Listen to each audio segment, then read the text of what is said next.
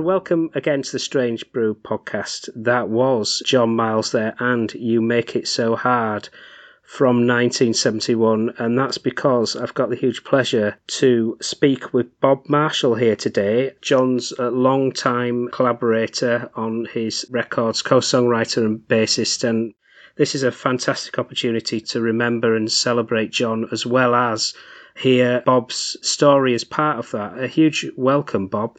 Thanks. Uh, I appreciate the opportunity. It's nice to be able to talk about John, you know. John was a genius. Yeah. And uh, in the early days, I, I don't think John realized how good he was. And it wasn't until, um, you know, he started playing with people like Tina Turner. Mm. Then he does the proms and he was duetting with people like Michael McDonald and, and people like that. And I think then he started to realize how good he was. I mean, we toured with people, we toured with the Stones, with Elton John, with everybody. And at one time or another, I always saw them on the side of the stage watching him. Everybody knew. I think everybody knew how he, how good he was, except him. How did your paths cross? Because it is very, very early in uh, John's musical journey, isn't it? Yeah, well, um, I played in when I was 17 or 18. The first sort of proper group I was in won the uh, top ranked national group competition. Must have been in uh, about 64, 1964. And I played in groups after that. I lived in Italy for two and a half years. Didn't have a lot of work, starved. We used to run down the street pinching the pinching the food off the restaurant tables. so I stayed there for two and a half years, and then I came back, and uh, I wasn't interested in playing anymore. But I was offered a job in the resident band at the Sunderland Top Rank Ballroom, so I took that for a year. But then I fancied being on the road again. So somebody said, "Oh, I'm in Sweden now.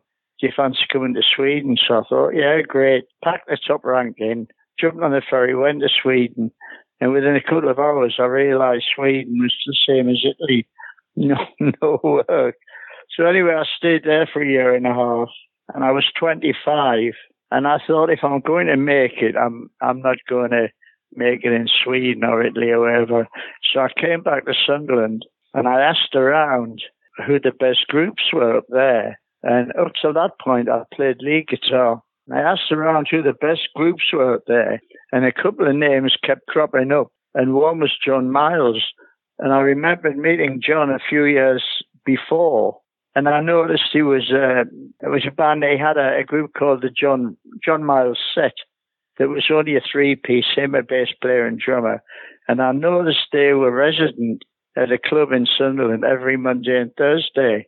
So on the Monday I went down and I watched them and uh, he he recognised me, remembered me, he came over, and uh, I got talking, and he said, he said, what are you doing? I said, well, nothing at the moment, to be honest. He said, well, uh, have you ever thought about? Somebody dropped me a hint that he wasn't too happy with his bass player, and he said, have you ever thought about playing playing bass? And I thought, no, not really. But to be honest, I would have played a penny whistle to join him because he was all he was even before we moved to London, he was always brilliant, brilliant. So he said, Have you ever thought about playing bass? And I said, No, not really. But he said, Well, I'm not very happy with my bass player. So if um, if you like, he said, Do you fancy joining me in playing bass? So I went out and I borrowed the money, bought a bass, and uh, joined him, and that was it. And we stayed there for a few years. We, we won that opportunity Knocks Remember with Hughie Green? Oh, yeah. And uh, yeah, we won that. It didn't do us. But you know who beat us the week we lost? Yeah. It was the real thing. I've had them on recently. The real thing. Yeah. Yeah, they beat us on opportunity knocks. So then after a while, we, um, John was with a small record label called Orange. And uh, the owner of Orange offered us to go to London, just me and John, and write songs for a year. Our manager got us a gig at the Hammersmith Odeon supporting a band from America called the Ohio Players.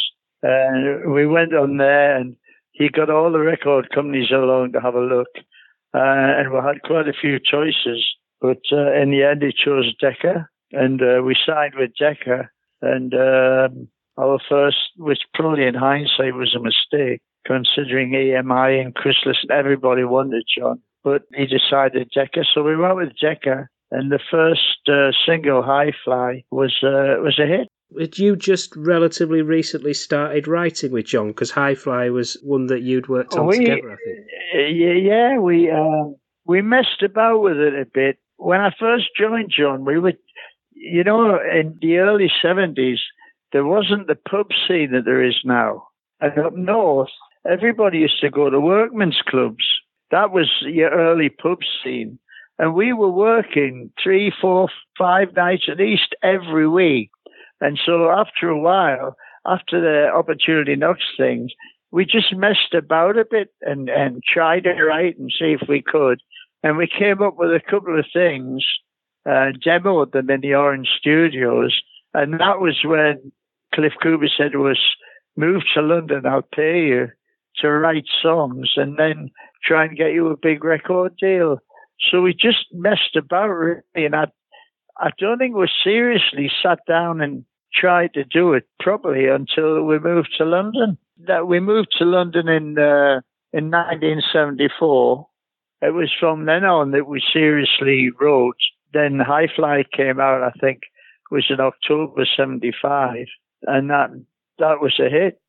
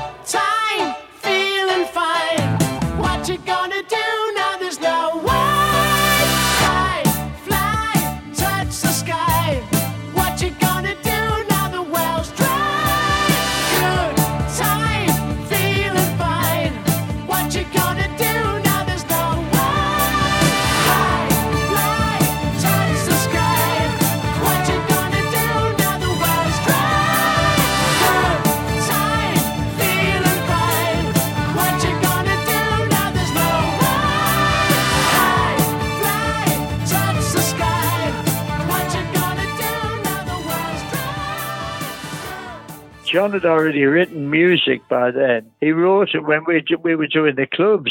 We used to go away for weeks doing like a week's cabaret or whatever in the club. And we were in an old boarding house in Leeds, and John wrote music on a rickety piano in in an old boarding house uh, in Leeds, but ages ago because music was our biggest hit, and that's the only one I didn't write. Hmm. But I told him last. I told him last year that I'd forgiven him for hmm.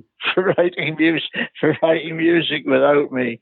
But it was always uh, it was always a big joke between us, you know. People would even now people say, oh, "I heard your record on on the radio the other day," and I would say, "Yeah, but it was bloody music, was it?" They say, "Yeah, it was." So yeah, that's where you know we uh, we moved to London. We started to write, and we did the Rebel album. Yeah. But music wasn't it wasn't a planned thing to release music as a single because yeah. single singles only had to be what three minutes long, three and a half minutes or something. So music was five six minutes. But then Queen put Bohemian Rhapsody out, and that was a hit.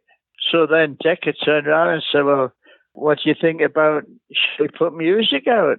And everybody was very dubious about it, although everybody thought it was a great song, which it's, I mean, it's a classic. Everybody was a bit, well, I'm not sure, you know, maybe it won't get played. But because of Queen's Bohemian Rhapsody, it did get played and never, and do you know what kept it off number one? No. Save all your kisses for me. Oh. Yeah. that kept it off number one. And we did we did top of the pops a couple of times with Brotherhood of Man. And uh, of course they were number one and we were number two or three or something. And they always used to come up to us and apologize for being number one when we were number two. Just went on, we went to America. But John was a Joe was a real sort of family man. He, he didn't like being away too much, you know. Yeah. You know, yeah, and if you want to make it in America, you've got to spend a lot of time there touring. Doing all the gigs, and, and we used to go for six weeks at a time.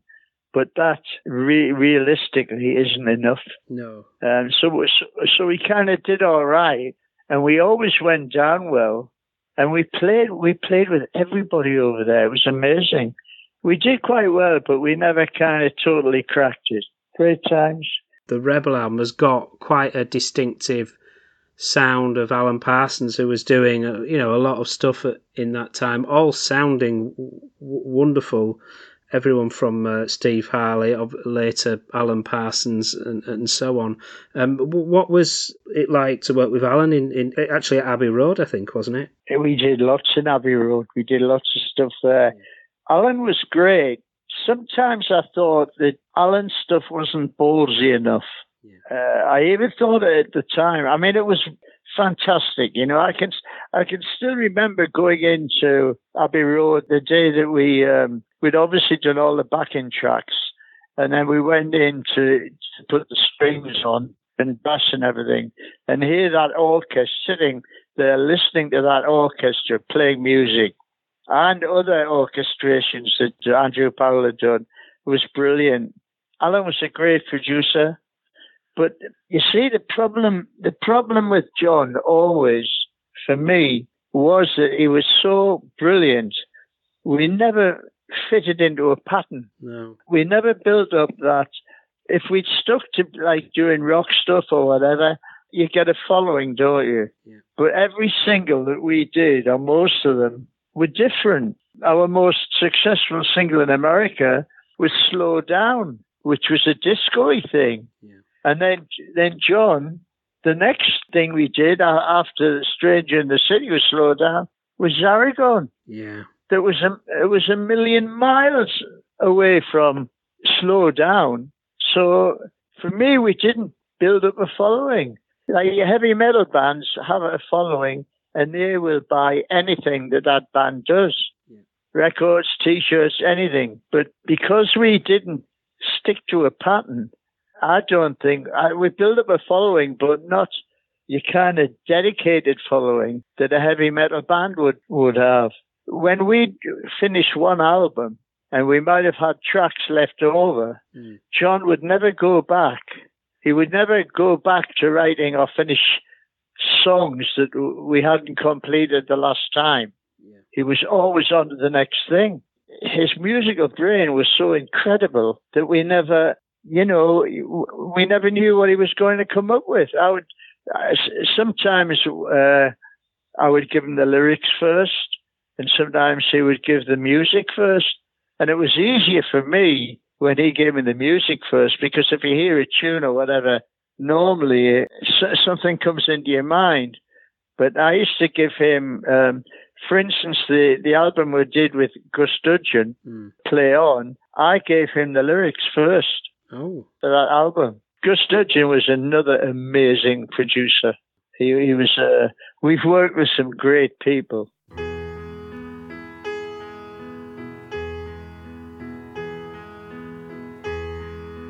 Music was my first love,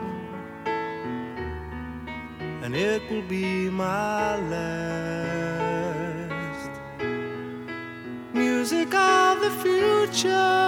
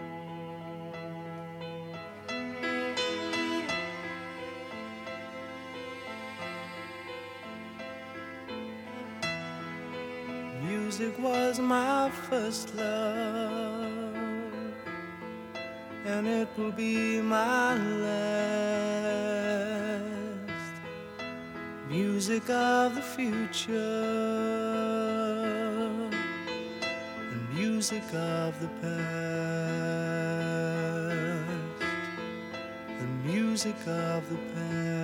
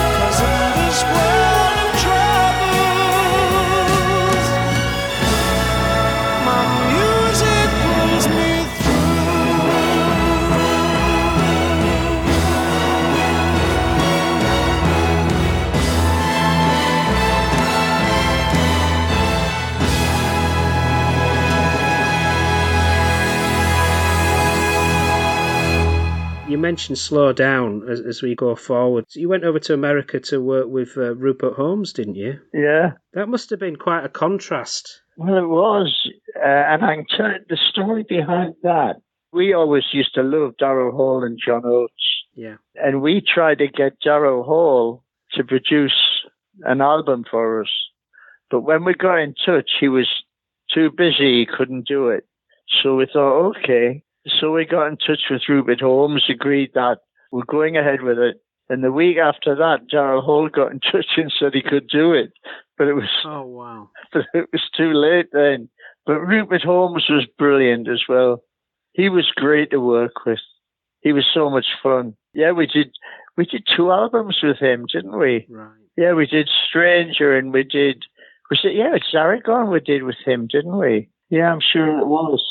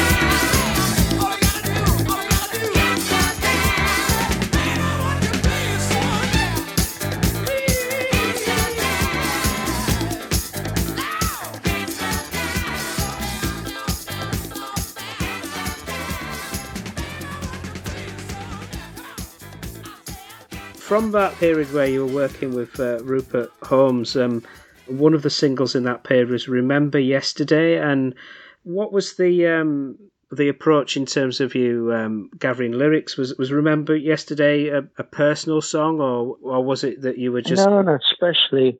I'll tell you the story about that. We'd High Flying, there'd been a hit, and uh, I was still me and John and his wife Eileen were still living together. We had a house in Muswell Hill.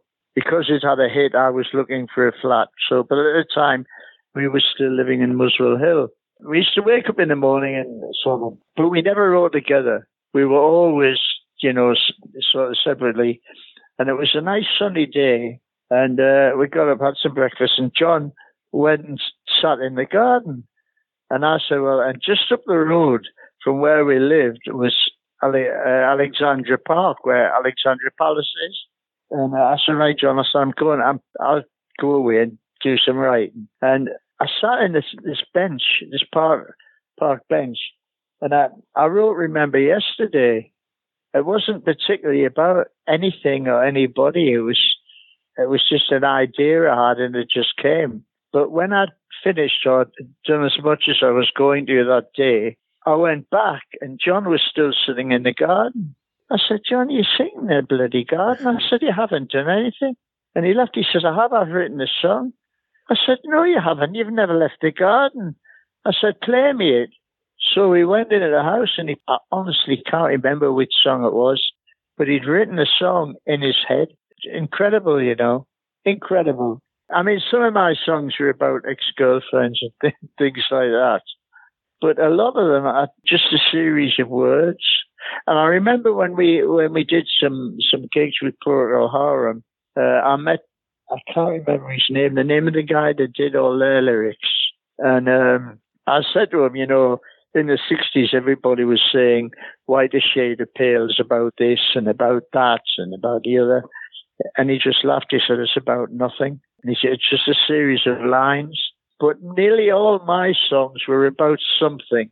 The only song I wrote that wasn't about anything, that was just a series of lines, and it was, I think, probably one of John's favorites was Time. That didn't have a story or anything. Mm. But sometimes you you have a basis of a story, but you just you just write lines because they rhyme. Do you know what I mean? I mean, to be honest with you, sometimes I look at the odd thing I've written and I can't believe I've written it. More so my mum and dad, because my dad was a headmaster. The, the one he used to ask me about most was Remember Yesterday. Hmm. And, and, and he, he, there's a line that says, Clouds remind me I'm alone. He said, Where did that come from? And I said, Well, I was sitting in the park and I looked up and saw the clouds just drifting by. Do you know what I mean? You, you just, you, your mind works in, in crazy ways, really.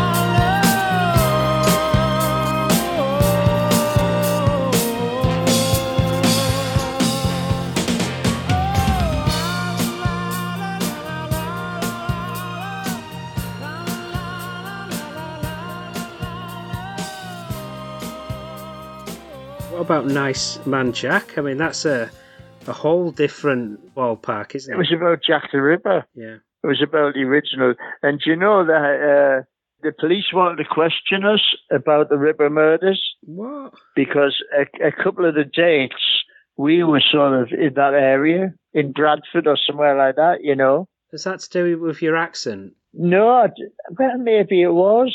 Maybe it was. Because they had that recording, didn't they, of I'm Jack? I the guy from Sunderland where, I- where I live. Yeah. Nice man, Jack. It was just an idea I had about how nobody knew who he was. So I had this idea that perhaps he was just an ordinary bloke, you know, that would say hello to the kids and everybody would say, oh, what a nice fella he is. But actually, he was the Ripper. That was the basis of that. So I'm featuring the, the single edit, but actually on, on the album, you could have different musical phases in that, and that's really built up. How, how did that develop with John? it's just the way he used to write it. I can't say enough what a genius the guy was. For me, Yeah. standing beside him on stage for 18 years was like having a front row seat every night. Another song like that was uh, Fella in the Cellar Yes. or Pull, pull the Damn Thing Down. They just all, uh, it kind of evolved. It was just the way he wrote them. Pull the Damn Thing Down. Years ago, I mean, I don't know how old you are, but years ago on a lunchtime, there used to be a program called Pebble Mill at One Yes. Yeah, I know that. Yeah. and it was it was kind of a magazine program. Yeah. Uh, I think it was one. It was before we moved to Washington uh, to London. Maybe it wasn't, but I was sitting watching that with my mum and dad, and there was a there was a, a a piece on about how they were pulling these flats or whatever it was down to make a new road. That's where I got the idea. Things crop up in your life, you know, or you'll see a situation or an idea will come in your head from nowhere. And I, when we were writing, I would sometimes wake. I used to, I used to keep a, a pad and a pen beside my bed, and I would wake up in the middle of the night and just think of things, and I would scribble them down on this pad. And when I woke up in the morning, I'd look at this pad. There was like scribblings, scribblings that I couldn't even work out what they were. But you just get ideas at different times. Uh, and I always used to jot them down. I used to have, I used to have pages of just words and phrases. And if I couldn't find something to fit in, uh, I would just get these sheets of paper out and, and go through them. And I would often find what I'd been looking for. I just used to kind of jot everything down, but it was always very relaxed. Uh, You you know, it was we were never pressurized or anything. We'd finish an album and tour and all that, then we'd know, you know, we've got to start writing again. When an album came out, we wouldn't start writing for the next one. Uh, we would sort of tour and do all that, and then we we'd sit and write. Well, I was going to say virtually never. We never sat and wrote together. When we were in New York, we um, actually was uh, when we were recording with uh, we knew we were going to be recording with Rupert Holmes. It's a long time ago. Mm. They said you're going to have to come up with some new stuff. And uh, they got a rehearsal room for us, for me and John. And this rehearsal room was just off Broadway. And we were walking down, to, we were walking down to this rehearsal room. And I, I looked around and that's where Manhattan Skyline came from. Hmm. I had, I, I had to think of a title. So I, I just looked and I saw Manhattan Skyline. You know, things come to you when you're not particularly looking forward to them or you're looking for anything in particular. They just come to you out of the blue. I was when I was at school. I was never. In, I always had a, a bit of a butterfly brain. I've always been a bit emotional, and I think that's probably why I've been able to write some of the lyrics I have. But we were we were a good team. We never. I mean, 18 years old with John, we never had an argument. Hmm. Never. But ne- the whole band was the happiest years of our life. Hmm. We never argued. There was never there was never any egos. I think because basically we knew that John was a star, but there was never, you know, it was never like John and the band. We used to do everything together, muck in with everything. There was no jealousies or, or anything like that.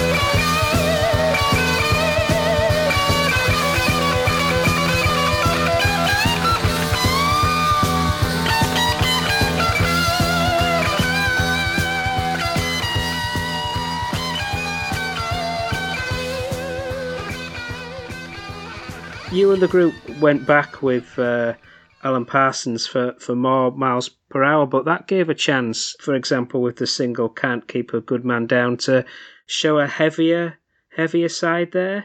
So you, you couldn't pigeonhole you guys. Well, that's exactly what I said, isn't it? Mm.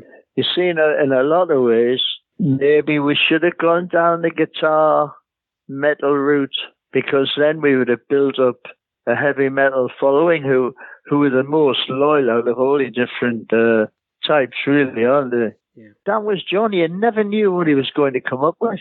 After Slow Down, uh, the next album was Zaragon, Yeah. which was totally different.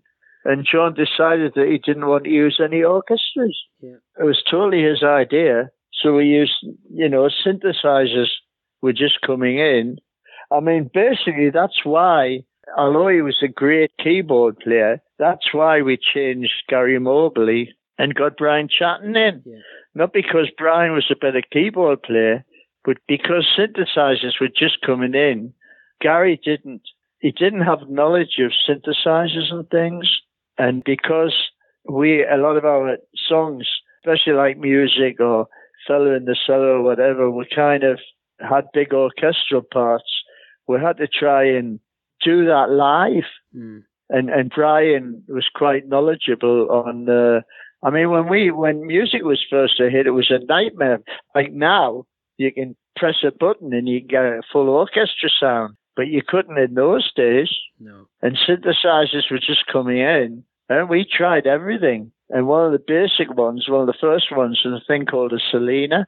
But if you put that through echoes and all that, you got a decent orchestra sound. But that's basically why we changed Gary for Brian. Although Gary was a great keyboard player, he was more of a rock and roll player, you know. And and, and Brian was much more into synthesizers and all that. I think that that change in sound by the, the late 70s, including that period of more miles per hour, for me, listening back, the material is just consistently strong. But I've read about the music papers being unfair, and do you think that was just because they, they wanted to pigeonhole John and, and the group in a particular genre, and, and you just wouldn't do that? it's not that we wouldn't do it. It was just the way that John was and the way John wrote. He would just write what he wrote at the time. So I think everybody just went along with it. Nobody ever said, "Oh, well, you should be doing this." I, to be honest with you, we didn't have a lot of guidance with anything management wise. I mean, I think our management was totally weak. I think it was terrible. I think um, Elton John's manager, John Reid, tried to buy John's contract, and uh, Cliff Cooper wouldn't sell it. But if he had sold it, John Reid would have had uh, he had Queen, Elton John, and he would have had us as well. But Cliff wouldn't sell it. There was no guidance with what we should wear and things like that. It was if all of a sudden people had got this group that were doing it well, and nobody knew what to do with them. So was it John who was um, invented his look then, or was it? Um, well, it wasn't. The first, uh, the first look was the rebel look, the uh, uh, James Dean thing, Yeah. and that was because when Highfly came out and it looked as if it was doing all right, we did a show for Mike Mansfield called Supersonic, and the week after that, we got our first Top of the Pops, and the guy from our music publisher was Mickie Most's brother, Dave Most, who was who was the top plugger at the time. I mean, look at all your RAK hits. Dave Most was the best plugger.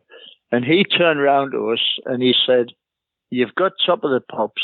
At the moment, you look like every other group. You've got to do something different to make you stand out. And there were magazines that were covering all your groups and your hits at the time, but they weren't particularly interested in John because we were just another group. And at that time, Yeah. there was a big James Dean thing happening. And Dave Most said, Why don't we get all your hair cut and you wear tight jeans and all that? And everybody said, All right, except me. I said, I'm not cutting I said, I'm not I'm not cutting my bloody hair, you know. But uh, I did, obviously. And so we went on top of the pops with it with this James Dean sort of look. And you know what? Within days, all these magazines that hadn't been interested before, because we'd come out with a new look that was totally different at the time, because everybody had their long hair. All these magazines wanted to do interviews. Amazing the change. And then, yeah, that went on to be a hit. And then we gradually had our hair growing. Uh, and, and that was it. But we, we had no real guidance as such. John was the last word you'd use to describe John as pushy. He just, he just in the band. I was the boss more than him. When we used to, when we used to do a tour, I used to write the program out Oh, and I just I just showed to John and said, hey, okay. He was so easygoing and laid back. So, you know, he, he just went along. And, You know, if if we were in the dressing room and a, a tour manager or somebody would come and say, John, what do you want to do about this? John would just say, oh, ask Bob.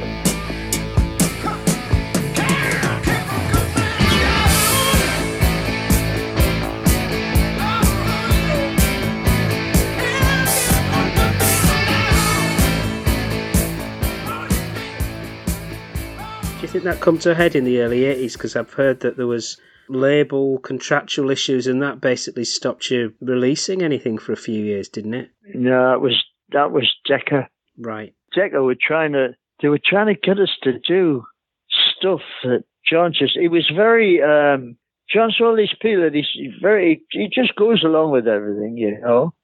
But if John says no, it's no.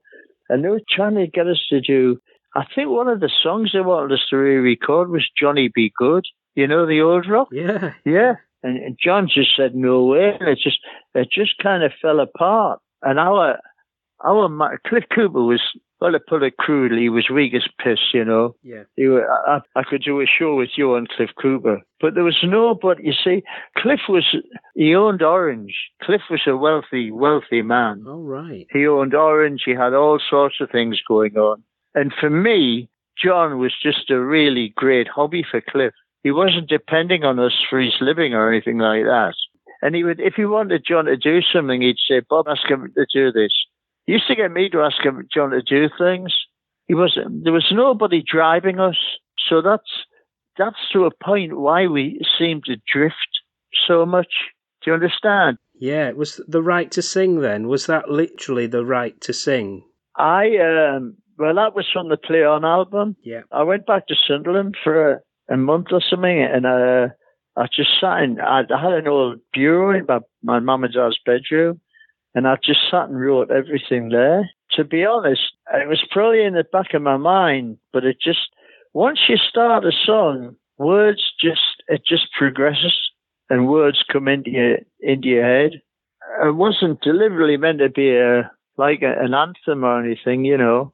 But you see, what happened with that was that was our first album with with EMI, and there was there was a guy who the A and R department is a department that says what comes out and they push it, you know. Yeah.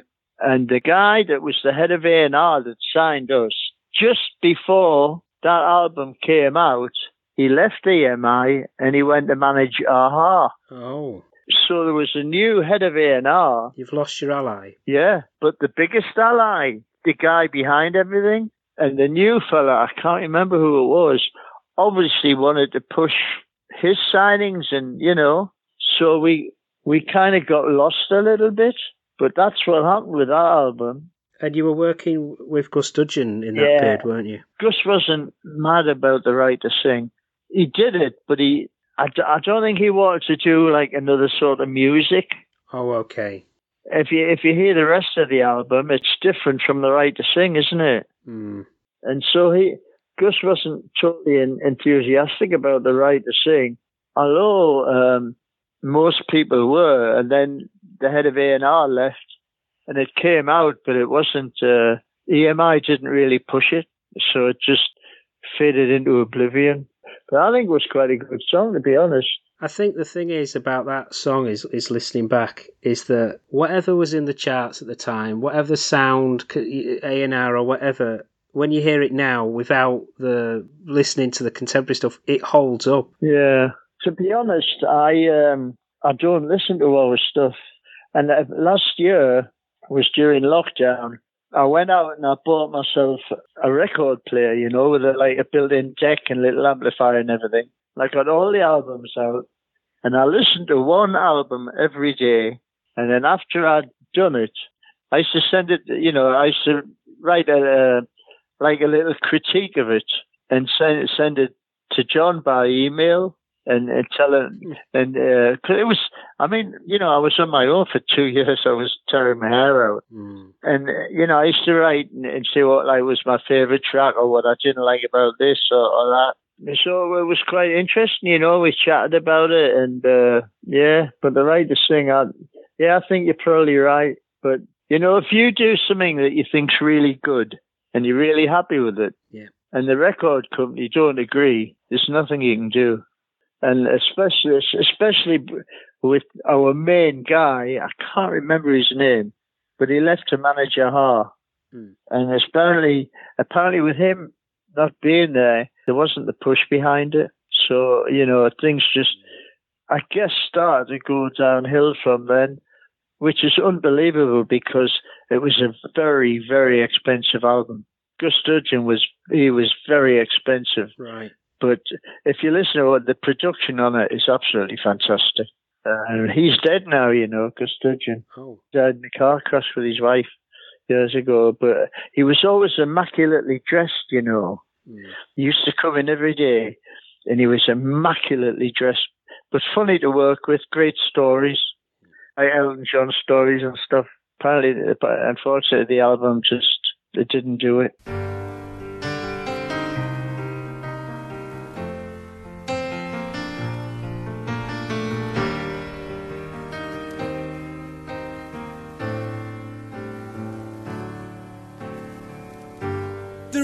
To sing,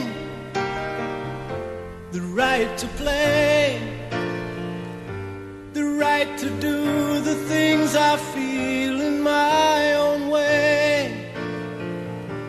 And if you took it all and asked me to pretend, you'd be breaking a heart that won't mend.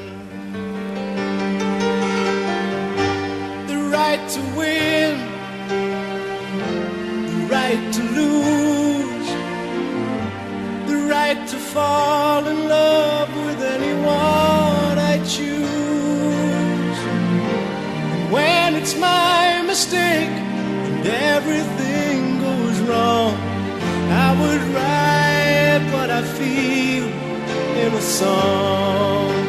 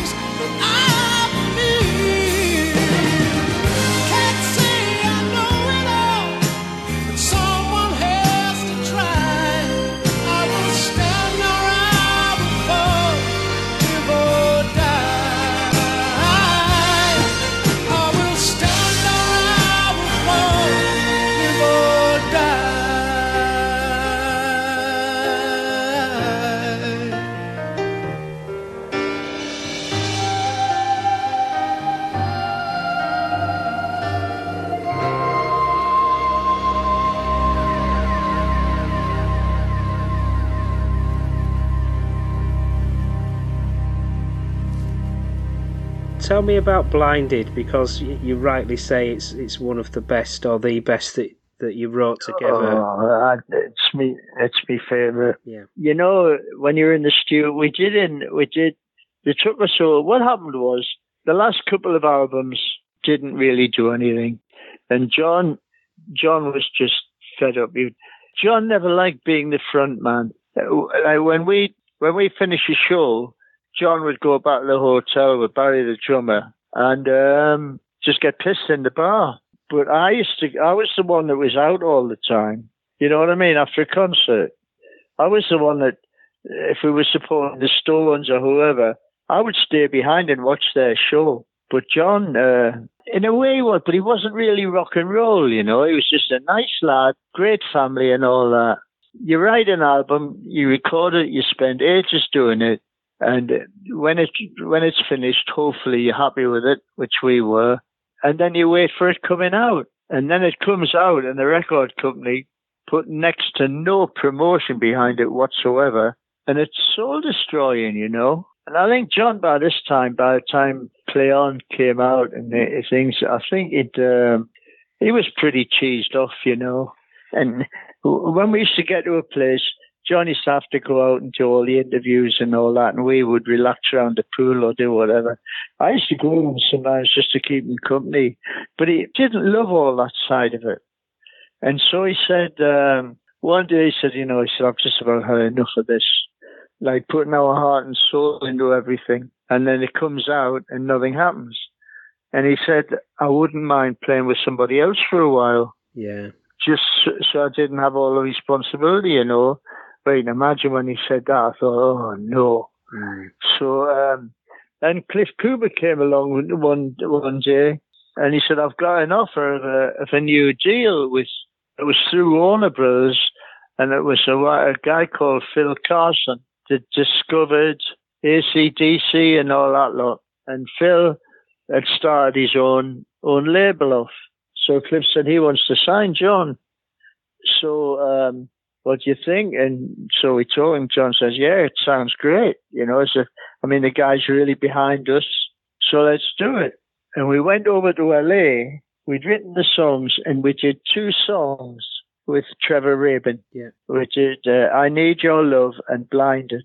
And those two songs alone cost 120,000 pounds to do Wow. which in those days we went to uh, Ocean View Studios in, um in in in Hollywood, and Trevor was just amazing. And you know, and your tape machines in those days are 32 tracks. Sometimes people would wire two machines together, so you get 64 tracks.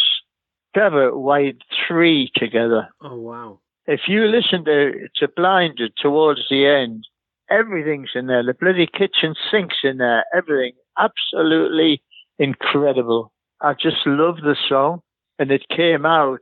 Phil Carson's company didn't have the money to promote it. It literally came out.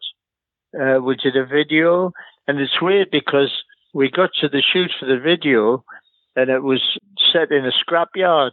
Can you remember the video? No, it was in a scrapyard. uh, it was set in like a scrapyard. You look at the video on um, on on YouTube, it's saying like a scrapyard. And when we walked in, I said to John, "I hope this isn't a bloody omen." and we just laughed. I, we just laughed. But it came out and, and nothing happened. So obviously John was cheesed off again, you know. that album and that seemed to be the a turning point there where relatively soon That- after John started going with Tina Turner and Yeah, that was that was really the the last nail in the coffin. We had a different drummer then. Barry Black uh, was doing other things, so we got a new drummer uh, called Barriemore Barlow, who used to be with Jethro Tull. A brilliant drummer, but uh, not the nicest guy in the world. Brian Chatton wasn't with us anymore. Julian Colbert was. There wasn't a great atmosphere in the band that there had been. Uh, When it was Brian, Barry, and me and John, the four of us were inseparable. We laughed and joked and loved each other all the time. But by the time the uh, transition album came out, we were a band, but there wasn't there wasn't the closeness there at all. It just wasn't the same. So it came out and nothing happened. And uh, John says, "Oh, probably said I've had enough," you know. And I was, he was right. I was gutted, you know. And um, a friend of ours, keyboard player, used to be with Dire Straits. He'd been working with Tina a little bit. Uh, he phoned John up one day. He said, Tina needs another keyboard player. Are you interested? So John phoned me. I said, John, just take it. I said, do it, you know. And he was happy because he didn't have to do all the interviews, all that.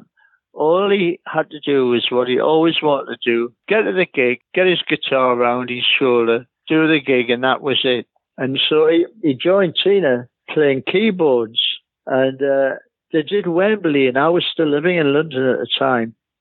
They did Wembley, and I, I went to the show. And after the show, I went out clubbing with the band, you know, Mm. and uh, standing around talking to them. And I said something about John's guitar playing. And one of them said, Can he play guitar? I said, I said, yeah. I said, bloody hell, he can. He hadn't even told them he could play guitar. amazing. He'd just done his gig playing keyboards, and that was it. And then a few months after that, Tina Turner had a birthday party in London, and she hired a club. And there was like musical instruments on the stage, and people were just getting up playing, you know. And Tina was standing up on the balcony with her manager looking down. And uh, Eileen told me this. John just walked on the stage, picked the guitar up, and started to play and sing. And Eileen said Tina just looked at her, her manager as if to say, bloody hell. And after that, John always played guitar with her. But that's what he's like. He didn't even tell the band he could play guitar. They didn't even know. I mean, how, how modest is that? His talent is such a loss.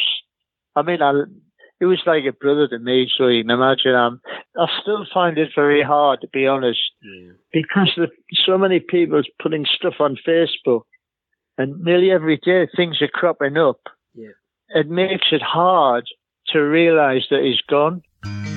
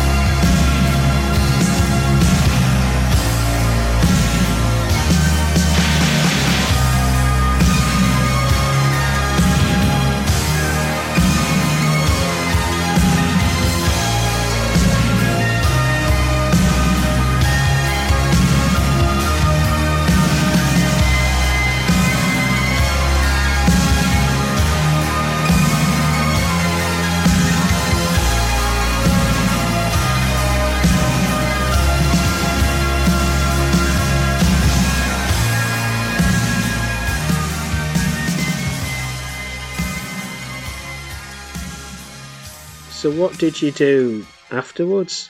Unfortunately, the bane of my life is my laziness. I'm, the, I'm the laziest person. Although maybe our best friend at the time was uh, Eddie Kidd, you know, the motorbike stuntman. Yeah. Yeah, well, he, he was my best friend. I, I I lived in London. I mean, I was out all the time, you know, and I used to knock around with Eddie. And he'd just done the Levi ad, and he was getting lots of work, like opening clubs and opening shops and making personal appearances. And I wasn't doing anything. And he said, Bob, I really need somebody to organise my life. So I thought, well, that sounds good. Just driving around the, the country, travelling around with him, staying in nice hotels, eating in nice restaurants. That sounds good to me. So I stopped playing. That's the biggest mistake I've ever made in my life because I would have got. I wasn't a world beater, but I was. I was a decent bass player. Mm. I mean, Brian Chatton uh, went on to join um, Meatloaf. Gary Moberley had went. To, he'd been playing with the Bee Gees for a while, so I was in that kind of company that I would have got a decent job. But it was, you know, it was just so solid. So I, I, I was ready with Eddie for three or four years, and Eddie's work started to dry up. So I decided, for some reason, to move back up north. So um, I moved back up to Sunderland, and the Palomine had owned the uh, the club where John had done the residency when I first met him. I saw him, and he said, "What are you going to do?" I said, "I don't know." Uh, I, I was 45 at the time. I said I might open my own bar or something like that. He said, "Well, why don't you come and work for me for a while, for a month, just see if you like." He said you might hate the business. Mm. So I went to work for him, and after three weeks, he started sacked one of his managers, and um, I went to work for them. He owned a few clubs and things, and I managed places, but I didn't like it. I hated it because people would say if they saw me in the street, they would say, "Oh, there's there's Bobby manager so and so," you know, and I wanted to be there's Bob John Miles partner. So I, I drifted into that, and after a few years, I just uh, I just stopped it and packed in. By then, I'd lost the music thing. I miss it when I see live bands and stuff. And now I've had my stroke. My, my fingers are pretty numb. I can't play anyway.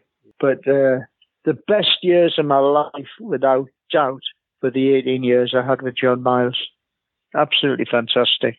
And uh, his because his stuff was so different. Yeah. You don't. I, I never got bored. You know, it was great playing live because there was so many different things. I mean, music was a great song to play live. Our last track is just uh, another wonderful track that you collaborated on, Fella in the Cellar, and that seems just another great example of the work that you and John and, and the group did in that period. Well, I couldn't. Um, I told him I'd written this song about a bloke that gets trapped in a cellar, and I said to John, "I can't think of a bloody title for it.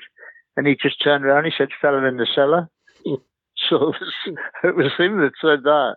But that's just another example of uh, the way he writes, and I, I think I think that's you know if you, if you listen to that track loud, it's a hell of a track. And the other thing about it is, towards writing towards the end of the song, I couldn't decide whether to let him out or not. So- I wanted to just leave him in the cellar. So in the end, I left it a bit ambiguous whether, you know, I'm gonna whether I'm gonna get out of this place alive. So actually, you don't know if he got out or not, and I I don't know either. So anyway, that's that one. it's been such a privilege to, to talk to you, Bob, and share your memories of John and, and share your memories of writing and, and, and obviously playing such incredible material. That this music will live on for, for many, many years in future. And um, with the passage of time, John's talent is only, only growing and growing. Well, I hope so. I've been, I mean, I've been amazed by the response. I keep getting messages and stuff, and it makes it makes it hard to come to terms with. And people say, "Oh, you've got these wonderful memories," but sometimes it's the shock of knowing that it's past. Yeah. And that memories are all I've got, you know, although they were fantastic memories and best years of my life. It's just, it's, it's, it's going to take a long time yeah. to come to terms with the fact that um, I'm not going to see him again. Yeah. But uh, great years, happy years, great band, great friends, great everything. To be honest with you, I was a bit reticent talking about it like this, but yeah, I've enjoyed it very much, Jason. I've enjoyed talking to you. It's been great. All right, my friend. Take care. Bye bye.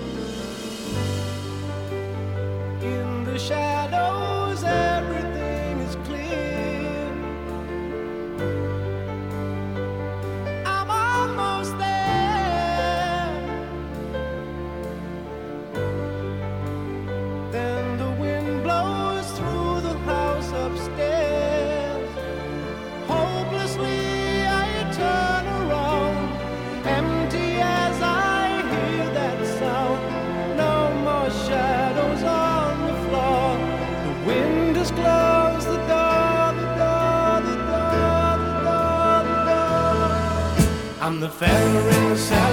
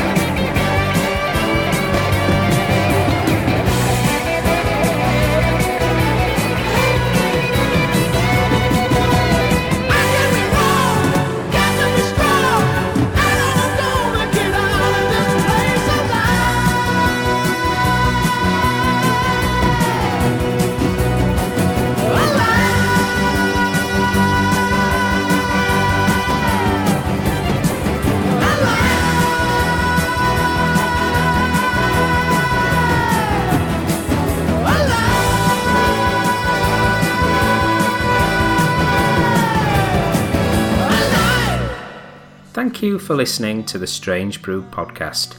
If you do like the show, please consider a small donation to help keep the show archive online. It's 10 years since I started the podcast, and hosting fees are increasing over time.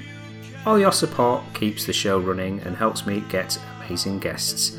To support me, just go to thestrangebrew.co.uk where you'll see a donate button on the homepage. Thank you very much. Plus, any reviews on your podcast services help to spread the word too. Thank you.